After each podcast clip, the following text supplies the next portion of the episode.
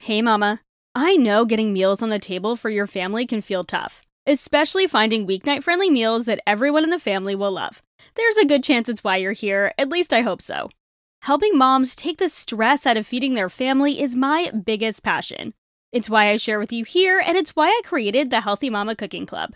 If you've ever wished this podcast came with a weekly done for you dinner plan with a shopping list and meal prep tips, or maybe a recipe library with over 200 family friendly recipes, cooking tips, how to's, and hacks?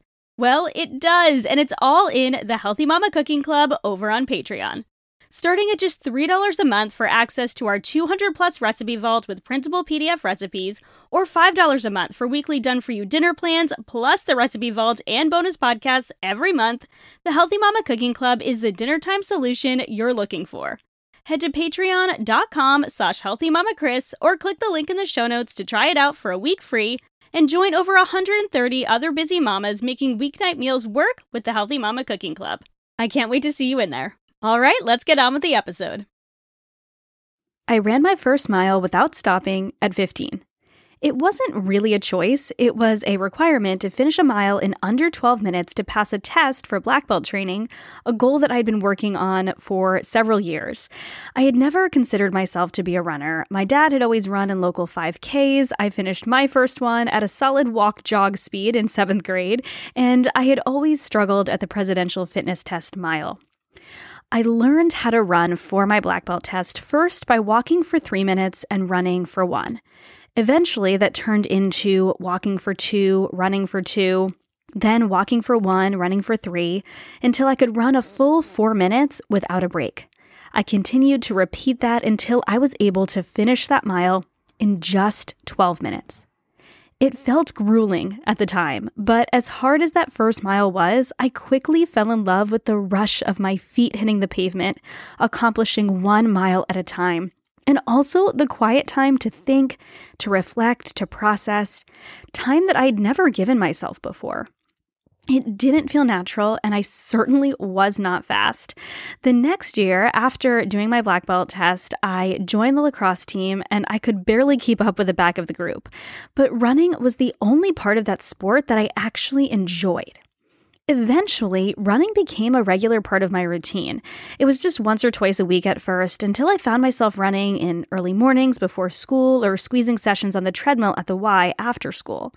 I was going through a pretty tough time in my life, and I felt like the minute I laced up my shoes, all of the heart of the day just washed away, and I could just focus on the tapping of my sneakers on the pavement, the whir of the treadmill, watching the miles tick past while I got lost in the beat of the music. The heart of running had nothing on the heart of my everyday life, so I started to crave it. I started training for my first 10 miler that year, finishing it in just over an hour and a half, and I was hooked. Flash forward, oh, 16 years, and a few weeks ago, I sat down to talk with my therapist without anything big on my mind to talk about, so we started chit chatting about my upcoming marathon and how much I had loved my training this time around. And then I told her that I was already thinking about my next race. And then I paused and I said, But I'm honestly not sure if it's a good idea or not. Why wouldn't it be a good idea? She asked me curiously. I was almost taken aback because something my therapist also knows is that I had a long battle with disordered eating. And those early days of running actually coincided pretty closely with when my eating disorder began.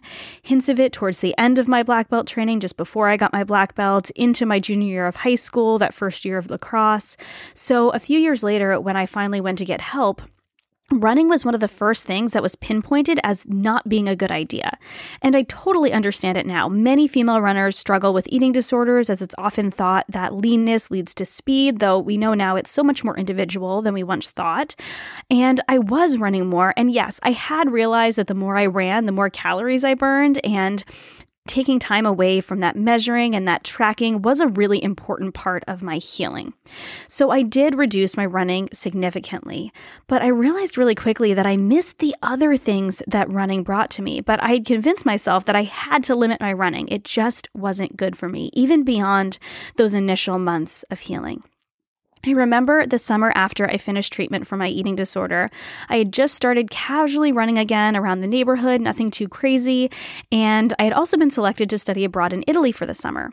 So I got to Italy in late June, and the first morning there, I decided to go for a run to explore the town. So I pulled on my shorts and tank top, I laced up my shoes, I fired up my iPod, and I hit the streets for about two minutes.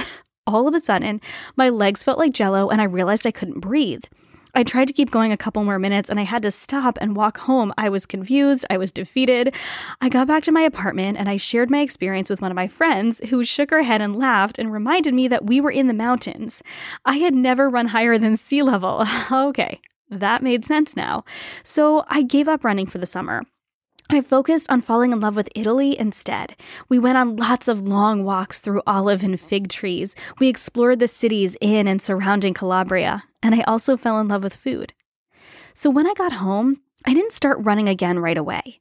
I let running call to me, and when it did, I answered. It was slow at first. I had learned from my trip to Italy that running truly wasn't a need, it was a want. It was something that I loved to do. So I also happened to meet my husband, or my then boyfriend, that fall, and we quickly fell into a routine of seeing each other nearly every night after class. I would run sometimes in the morning if my classes weren't too early, and on the weekend when I was at my parents' house and he was sailing, but it wasn't anything too crazy. I was actually on a run training for my next 10 miler when, shortly after graduation, shortly after we had moved all of our things into a tiny apartment room where we were going to start our life together, he called me and told me that he wasn't going to be allowed to come back into the US. He's Canadian, for those of you who don't know, and he thought he was able to just get a job and come back and live in the US, but uh, that is not exactly how it works. We know now. so he figured that, you know, I'll be able to come back eventually, but certainly not now. I broke down immediately. I told him we should get married. He thought it was crazy because we had only been dating for nine months and had just decided to move in together. and even though I was almost done with my run, I turned around and started running again. I was teary eyed and I was just completely broken. The next six months were some of the hardest that I can remember. Moving back in with my parents, navigating trying to concentrate on school while applying for culinary school to try and get to Canada to be with him, and also trying to maintain our long distance relationship. No one really knew what I was going through because no one I knew had experienced that, and I didn't feel like there was anyone to talk to or anyone that understood. So running felt like the only place I could really think. Less than a year later, I moved to Toronto, and running was kind of the last thing on my mind as I navigated starting culinary school and then our whirlwind engagement and wedding. So I was running here and there. I did one 5K just for fun. And our second spring there, I started running more regularly by the waterfront near our first tiny studio apartment. I had taken a break during the winter because cold Canadian winters, and I remember vividly the feeling of that first run again by the water. It was like a long lost friend that I never wanted to let go of again. I remember that time, despite the fact that I was still pretty deep in diet culture at this point and I hadn't really let go of this idea of wanting to look a certain way, I realized that running had never had anything to do with calories burned or the size of my body. That battle had always been with food, it had always been with my mind. I had turned to workouts quite a bit to try and change my body, but running has never felt like a workout. Yes, it's physically demanding, but a side benefit to running running is that I didn't have to work out. I was running because I love running.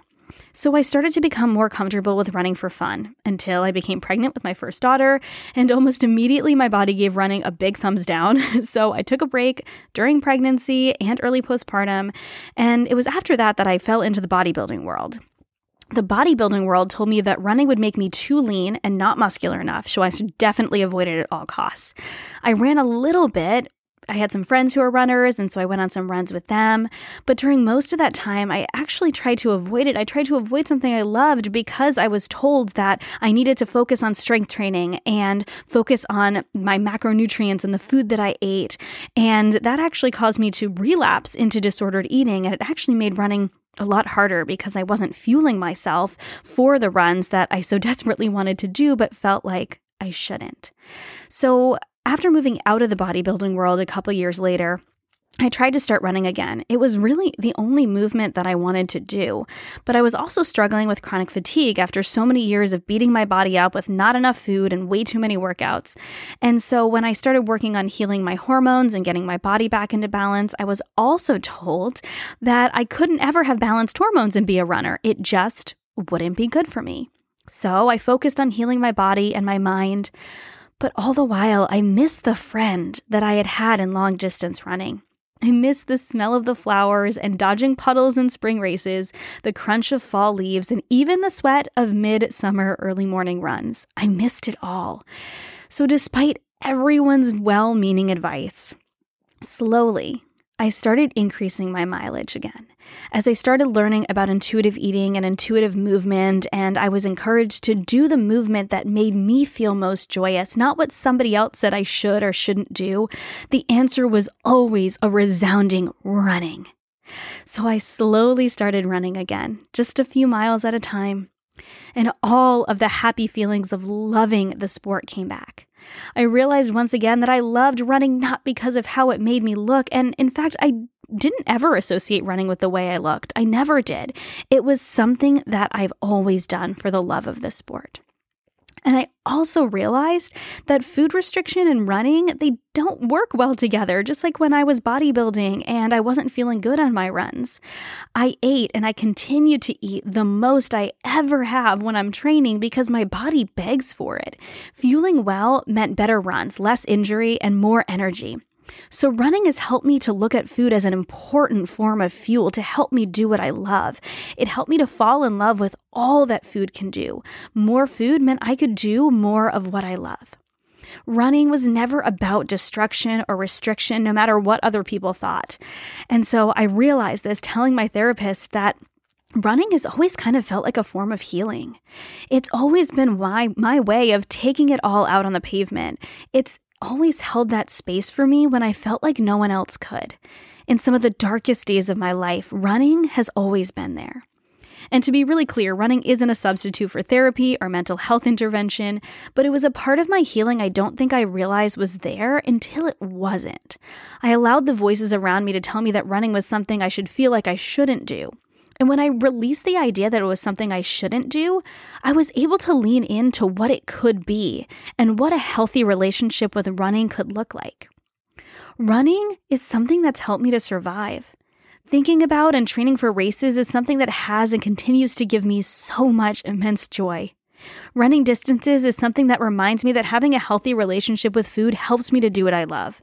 It's helped me to connect with my body in ways I never could have imagined. Crossing the finish line isn't at all about finishing, it's always about beginning again. Running is something that I just love. So, I don't know if I should start running again once I feel recovered from the marathon. I mean, I want to, but I don't know if it's a good idea to train for a spring marathon. I said to her. My therapist looked at me. She smiled and she said, I think it sounds like a really good idea. Because not every love story looks like Romeo and Juliet or Harry and Sally.